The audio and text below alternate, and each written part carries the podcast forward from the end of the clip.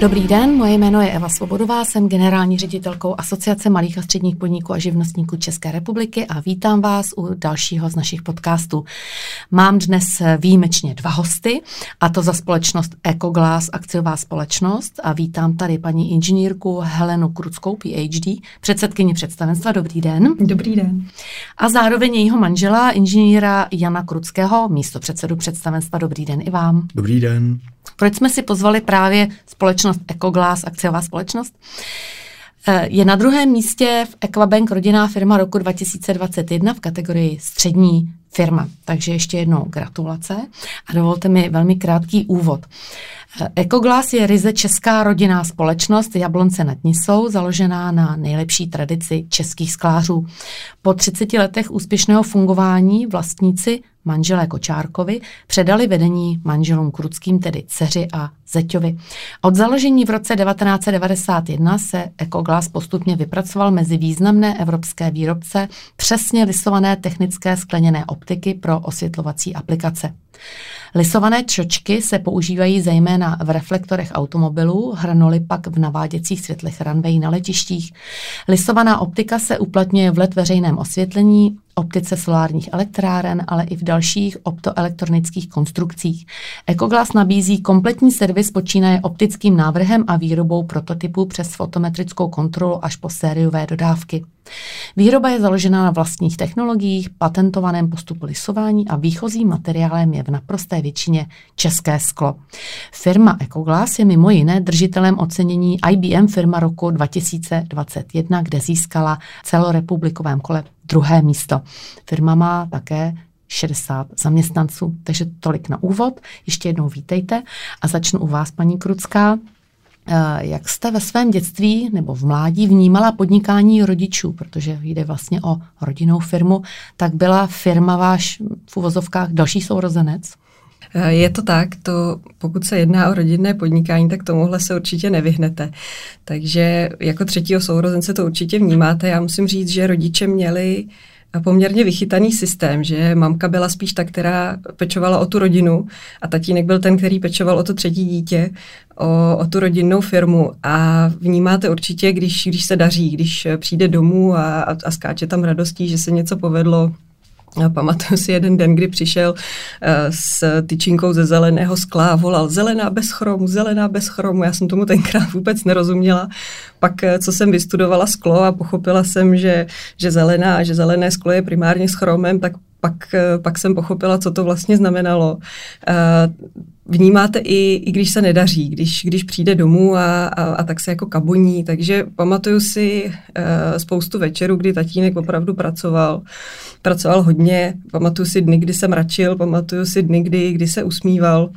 Takže určitě to jako, jako dalšího sourozence vnímáte. Mm-hmm. I, mhm. I si pamatuju, vybavuju si ještě jednu příhodu, kdy uh, úplně první sídlo vlastně společnosti bylo v jednom panelovém bytě a my jsme bydleli tenkrát taky v panelovém bytě asi 200 metrů eh, odtamtud. A večer tatínek potřeboval poslat eh, fax někam přes celý, přes celý svět a vzal mě sebou večer na procházku, prošli jsme se do té kanceláře, on tam někde v 8 večer posílal ten fax a ukazoval mi mašinku a říkal, tak ten papír, co teďka tady jako nám vylez, tak tady na tom druhém konci světa vylez jim taky. A měli tam globus, ukazoval mi, kde to je.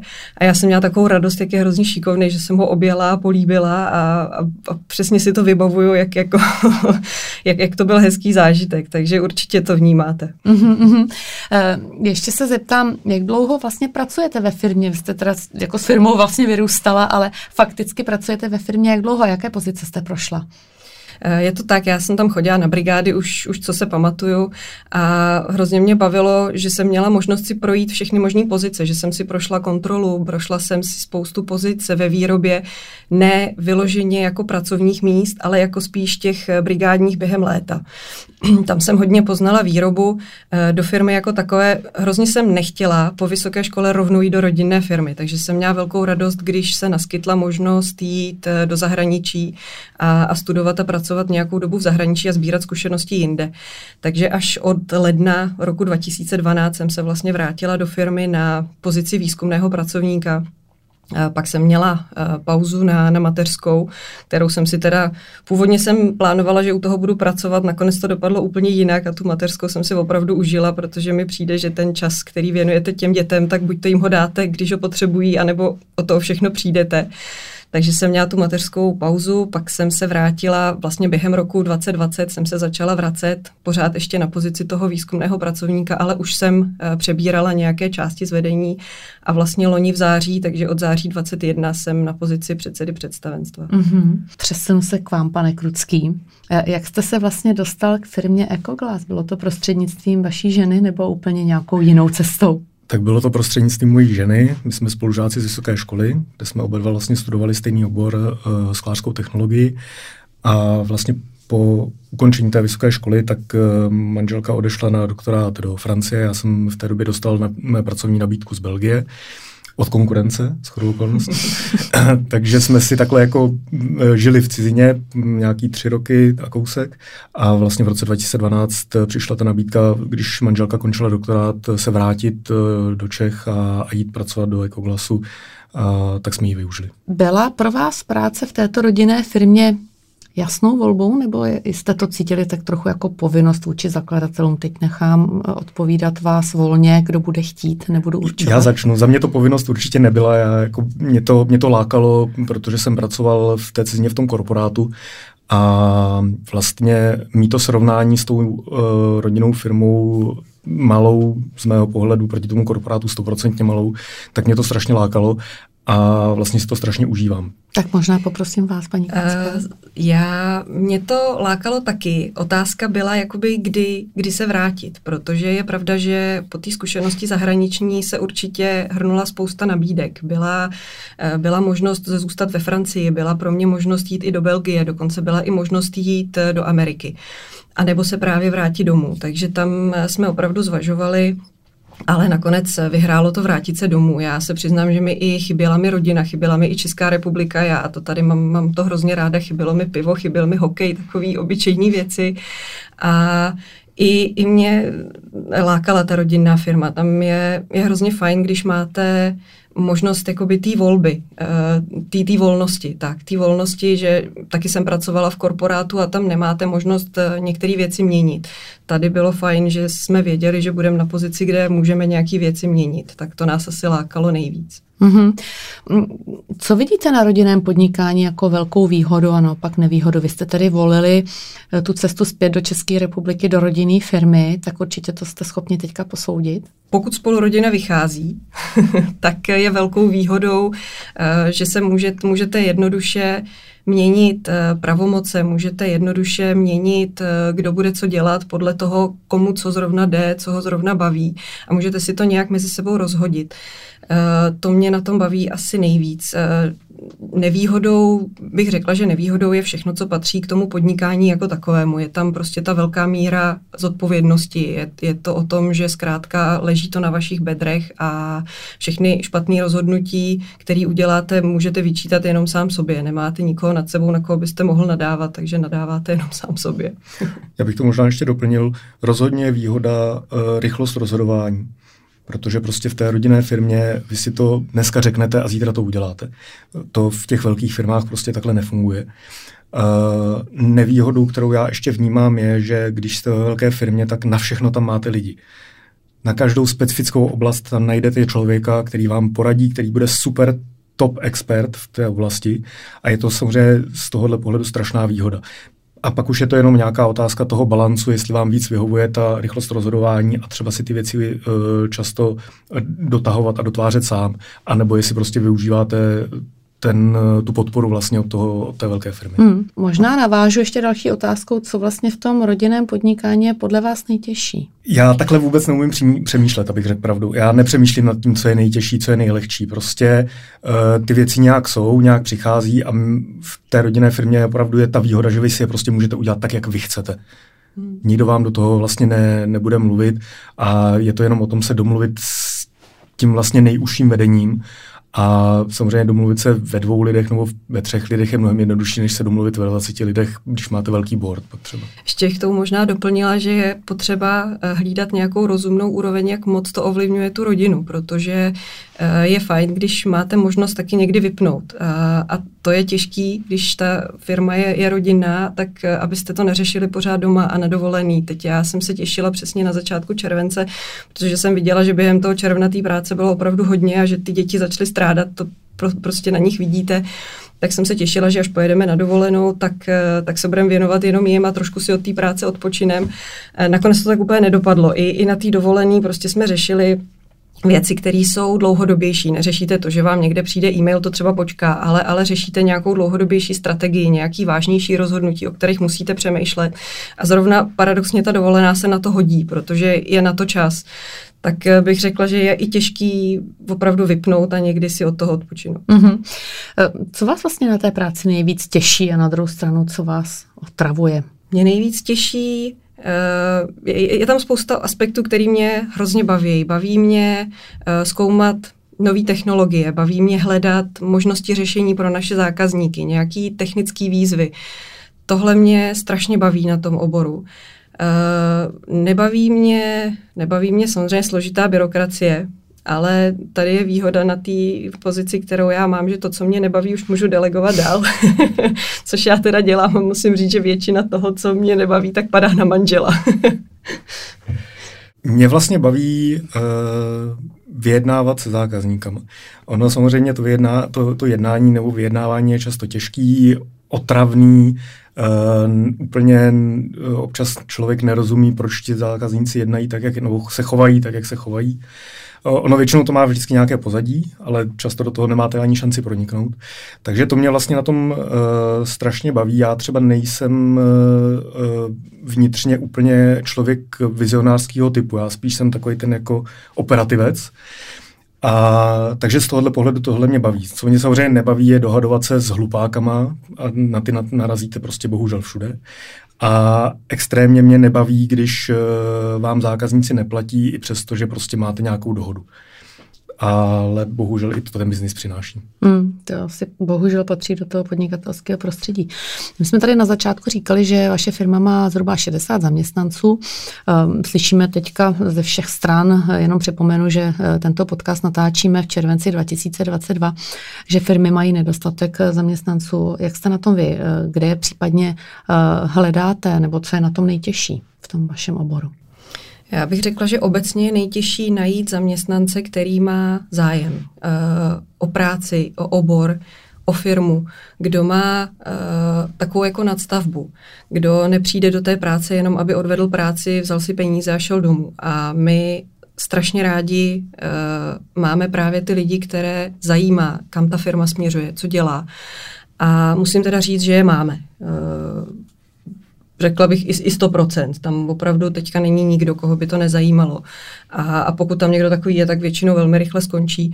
A hledáme i ty zaměstnance, většinou uh, se nám přihlásí někdo na doporučení. Bývají to rodinní příslušníci zaměstnanců, které už máme, bývají to jejich kamarádi. A tyhle lidi my hrozně rádi přijímáme, protože tam přesně ten zájem o tu firmu uh, bývá. Takže takhle je hledáme. Někdy samozřejmě je pravda, že teďka ten trh tam těch lidí už není moc, těch volných a právě tam zůstávají ti, kteří už nemají o tu práci zájem a nemají to nadšení pro práci. Takže už se nám taky stalo, že jsme přijali někoho a museli jsme ho ve zkušební době nebo hmm. po zkušební hmm. době propustit, protože zkrátka tam chybělo to, co my vyžadujeme. Ještě možná doplňující dotaz. Eh, máte taky zahraniční pracovníky nebo ne ve firmě? Čistokrevně zahraniční ne, to, že to jsou cizinci, kteří žijí v Čechách třeba 20 let, to už ano, ale, ale jako agenturní, ale agenturní ne. ne, mhm, nepoužíváme. Uh-huh. Je to z toho důvodu, že ta naše práce je tak strašně specifická, že my vlastně pro agenturní zaměstnance nemáme uh, pracovní náplň. Uh-huh. Ti naši lidé uh, jsou já s nadsázkou říkám, že u nás může č- pracovat člověk, který neumí číst, neumí psát, my ho všechno naučíme.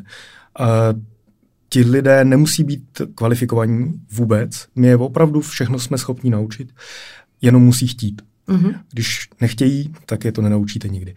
A uh, já ještě jsem chtěl doplnit manželku, že vlastně největší asi taková, takové doporučení pro nás je, když se nám vrací zaměstnanci, které jsme museli propustit, protože třeba zrovna nebyly zakázky. Mm-hmm. A když odchází, tak eh, není to samozřejmě pravidlo, není to vždycky, ale uh, stalo se nám už poměrně jako častokrát, že se ptali, když budete mít práci, budeme moct zase přijít zpátky. A to je jako takový to pohlazení, že prostě asi to neděláme úplně blbě. To je ta nejlepší reference na tu firmu. Přesně. Přesně.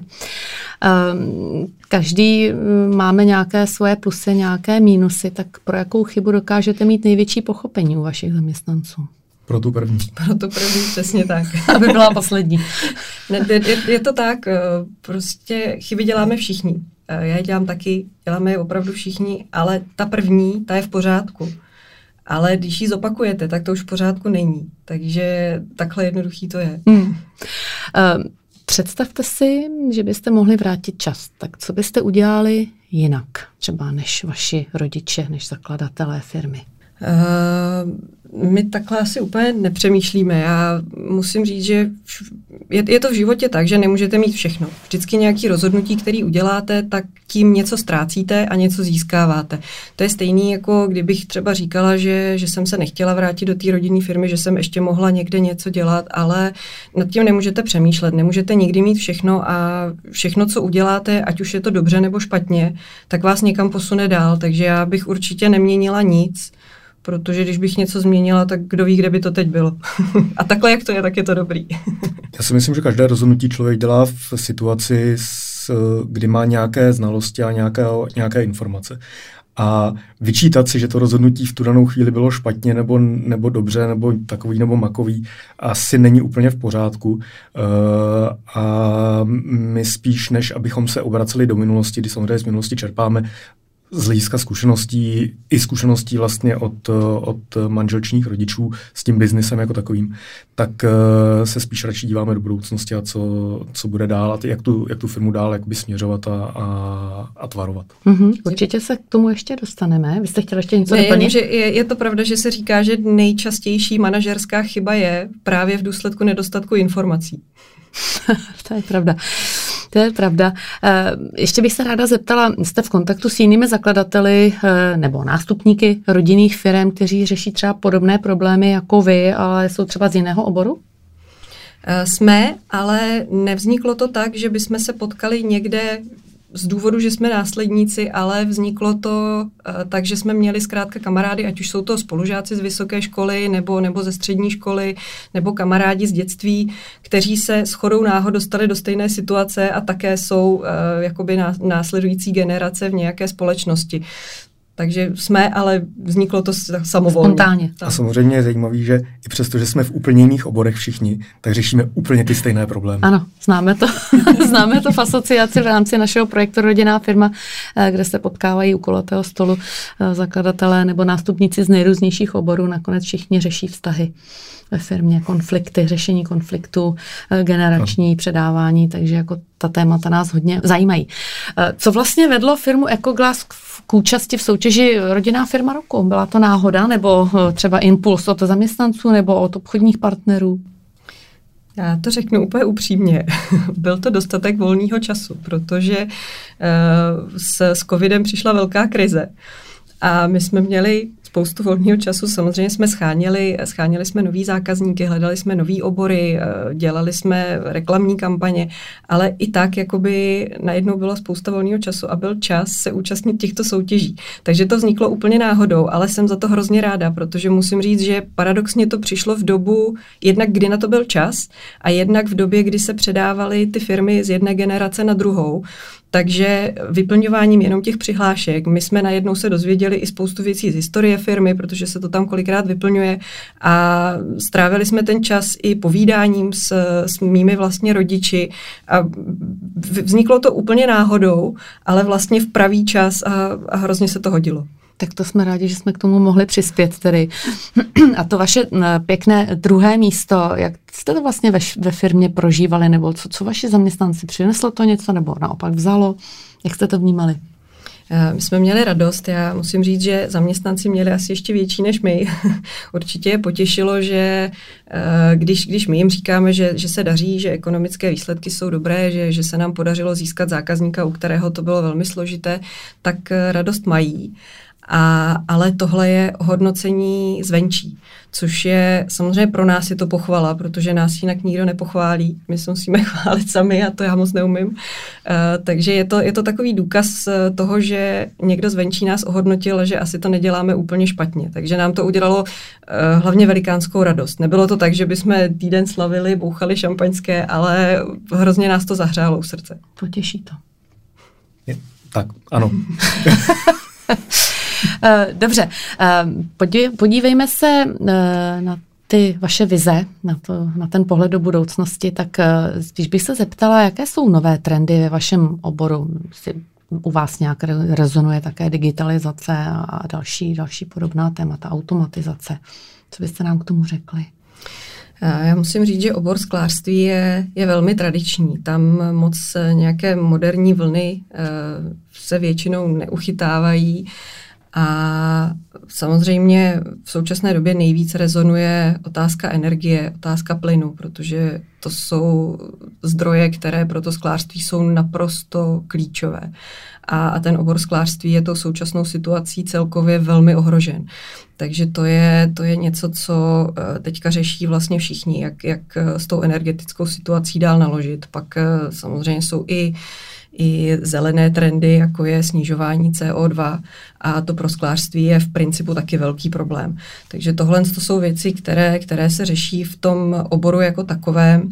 Eh, co se týče digitalizace, tak eh, tam eh, my jsme několikrát zkoušeli, co všechno u nás by šlo digitalizovat. Nakonec jsme nic z toho nerealizovali, protože by nám to přineslo akorát komplikace a musíme i říct, že jsme se shodli, že uh, ta digitalizace někdy lehce zbavuje lidi odpovědnosti. Oni pak mají tendenci přestat používat hlavu, spoléhat jenom na ty přístroje, jenom, jenom na ta kritéria, na, na nějaké meze, nějaké číselné hodnoty.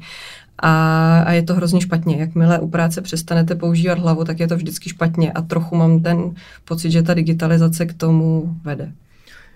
Uh ta naše výroba je extrémně specifická s ohledem na to, uh, i s ohledem vlastně toho sklářství jako takového. My sice pracujeme se sklem, ale uh, ten podobor je tak specifický, že uh, třeba u nás uh, nějaká, nějaká značná míra automatizace nebo digitalizace nedává ekonomický smysl, mm-hmm. protože uh, třeba sériovost té naší výroby je relativně omezená mm-hmm. a my, kdybychom to chtěli automatizovat, tak um, tím dramatickým způsobem zvýšíme odpadovost třeba. Mm-hmm. Takže to prostě uh, je to vždycky nějaký balans mezi tím, jestli to dává nebo nedává výsledku ekonomický smysl.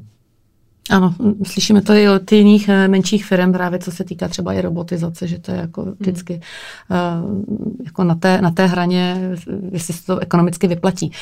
Uh, když se ohlednete za historií firmy, tak na co jste nejvíce pišní? Já mám strašně velkou radost z toho, uh, jakou pozici má Ecoglass na trhu. Jak vůči svým zákazníkům, tak i vůči svým konkurentům, že jsme si tam našli uh, takový, takovou úzkou mez, uh, kde, kde prostě jsme schopní fungovat, že se zaměřujeme na, na ty speciální věci, na vysokou kvalitu, na vysokou přesnost a na menší série. My nikdy nechceme být jakoby větší firma. Uh, a to musím říct, že tatínek udělal neuvěřitelný kus práce, že se mu povedlo tu firmu dostat tam, kde je, že opravdu e, cíleně se to směřovalo tak, že teďka dává to smysl, dává to logiku a, a ta firma si stojí velmi pěkně. A já doufám, že, že to takhle udržíme dál.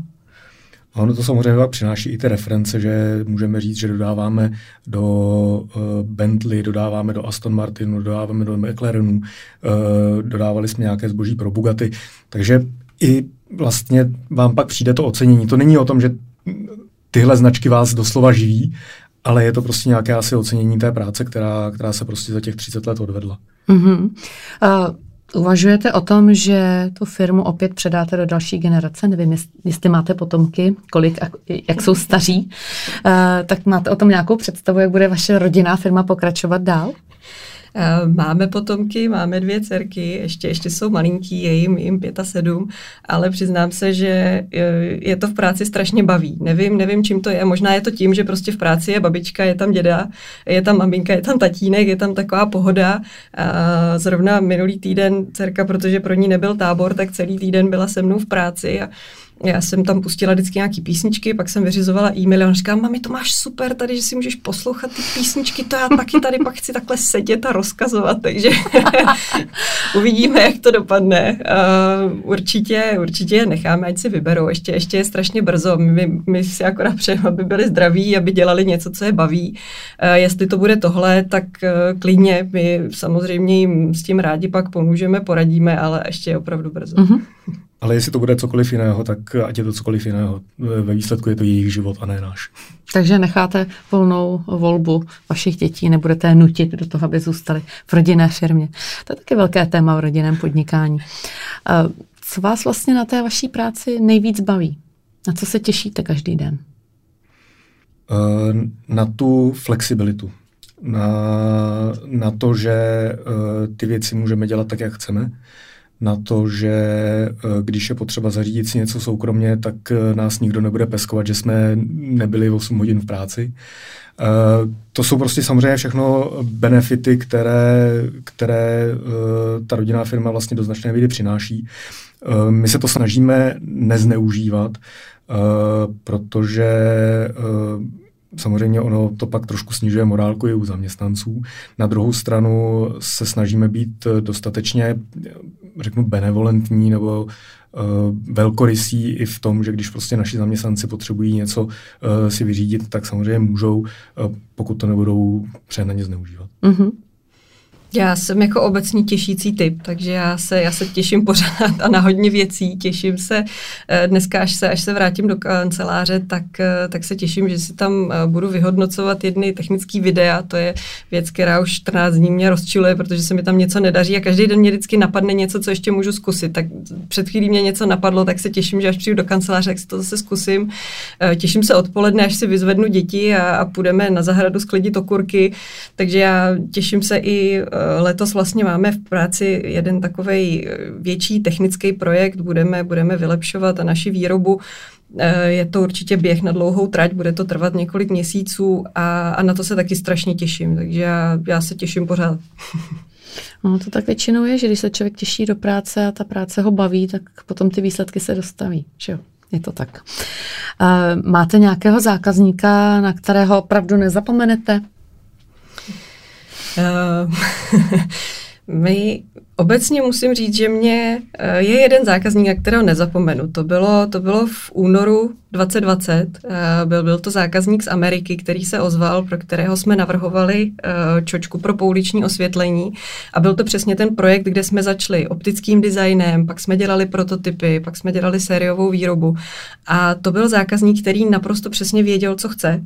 Byla to menší firma, my jsme komunikovali přímo s panem ředitelem, to znamená s člověkem, který má tu rozhodovací pravomoc a zároveň ví, co chce. A to je hrozně fajn, protože ten projekt pak může krásně běžet. A ještě tím, že byl v Americe, tak my jsme vždycky přes den něco udělali, pak jsme mu naposílali výsledky, když jsme spali, on si to vyhodnotil, zase nám dal připomínky. A vlastně v únoru jsme začali, ten design se vyladil poměrně rychle, v březnu už eh, se udělali první prototypy, on si je odzkoušel a v červnu už jsme dodali první sériovou dodávku.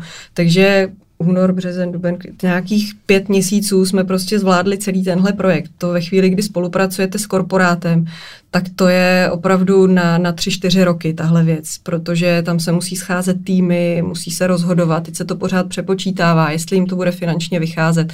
Pak do toho, pak se vám vymění lidi na pozicích, což se tam stává taky často, takže se začíná zase všechno od znova. A tak mě, mě baví hrozně moc ta práce, která tak jako, jako frčí. Když, když je to opravdu někdo, kdo ví, co chce a, a vy mu zároveň můžete na té cestě pomoct, tak to mě strašně baví. Já to mám tak, že uh, asi nemám jednoho zákazníka, na, to, na kterého bych vzpomínal, ať už pozitivně nebo negativně. Spíš obecně mě baví pracovat s zákazníky, kteří se chtějí dohodnout a kteří, se kterými máte férový a, a vlastně takový, takový ten win-win obchodní vztah. To mě, to mě baví. A ty, na ty budu vzpomínat a ty si rád pamatuju a všichni ostatní jsou mi vlastně do značné míry ukradení.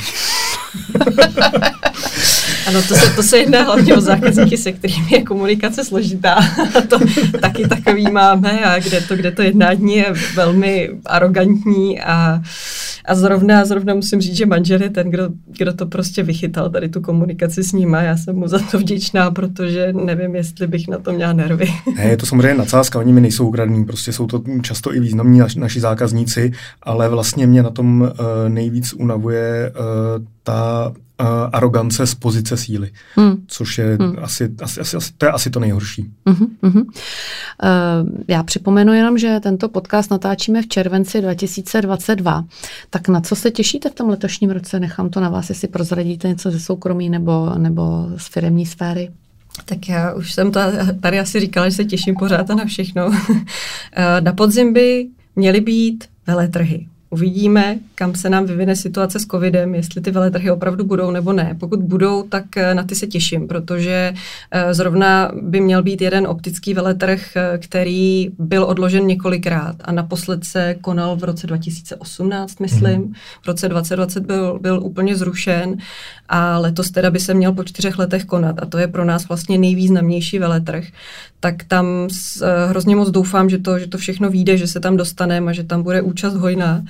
Uh, a tak na to se těším moc. Ve výrobě se těším, že, uh, že posuneme někam dál naši technologii, protože máme teďka rozjetý jeden projekt a jeden nápad, uh, který by mohl být velmi zajímavý, tak, tak na to se těším taky. A soukromně se těším na dovolenou ještě, těším se, že si užijeme ještě zbytek léta a, a tak.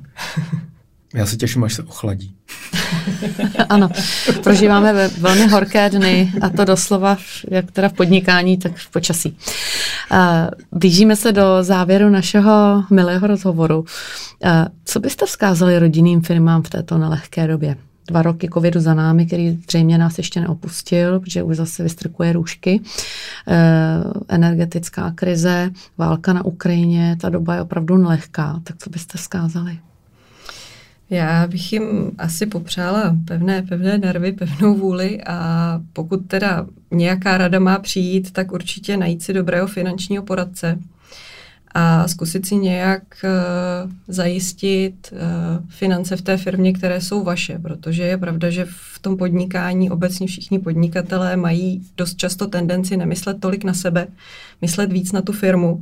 A zrovna v téhle turbulentní době to nemusí být úplně dobrý nápad. A tak uh, nějaká snaha ochránit to, co člověk vybudoval, by tam měla být, protože se vám opravdu může stát, že tu firmu budete muset zavřít, protože zkrátka okolnosti budou, jaké budou tak aby člověk s tím, eh, s tou svojí prací nepřišel o všechno. To, to je asi největší rada. A potom já to třeba za sebe mám tak, že i když, i když ta firma je další dítě, tak pořád ty dvě, co mám doma, tak jsou mnohem důležitější. Takže taková ta snaha netlačit to asi za každou cenu. Prostě snažit se držet si nějaký, nějaký odstup, nějaký nadhled, moc se k tomu nepoutat když, když to nepůjde, tak to nepůjde. Když to nebude mít logiku, tak to, tak to nejde dělat. Takže brát to tak nějak uh, s nadhledem a, a počítat s tím, že přijít může všechno a, a pokusit se z toho ne, nehroutit. Já než, spíš než asi radu, tak bych firmám popřál, aby, nebo i těm majitelům a ředitelům popřál, aby byli optimističtí a aby je neopouštěla ochota a síla pracovat dál i přesto, že prostě ty vnější podmínky jsou takové, jaký jsou. Hmm.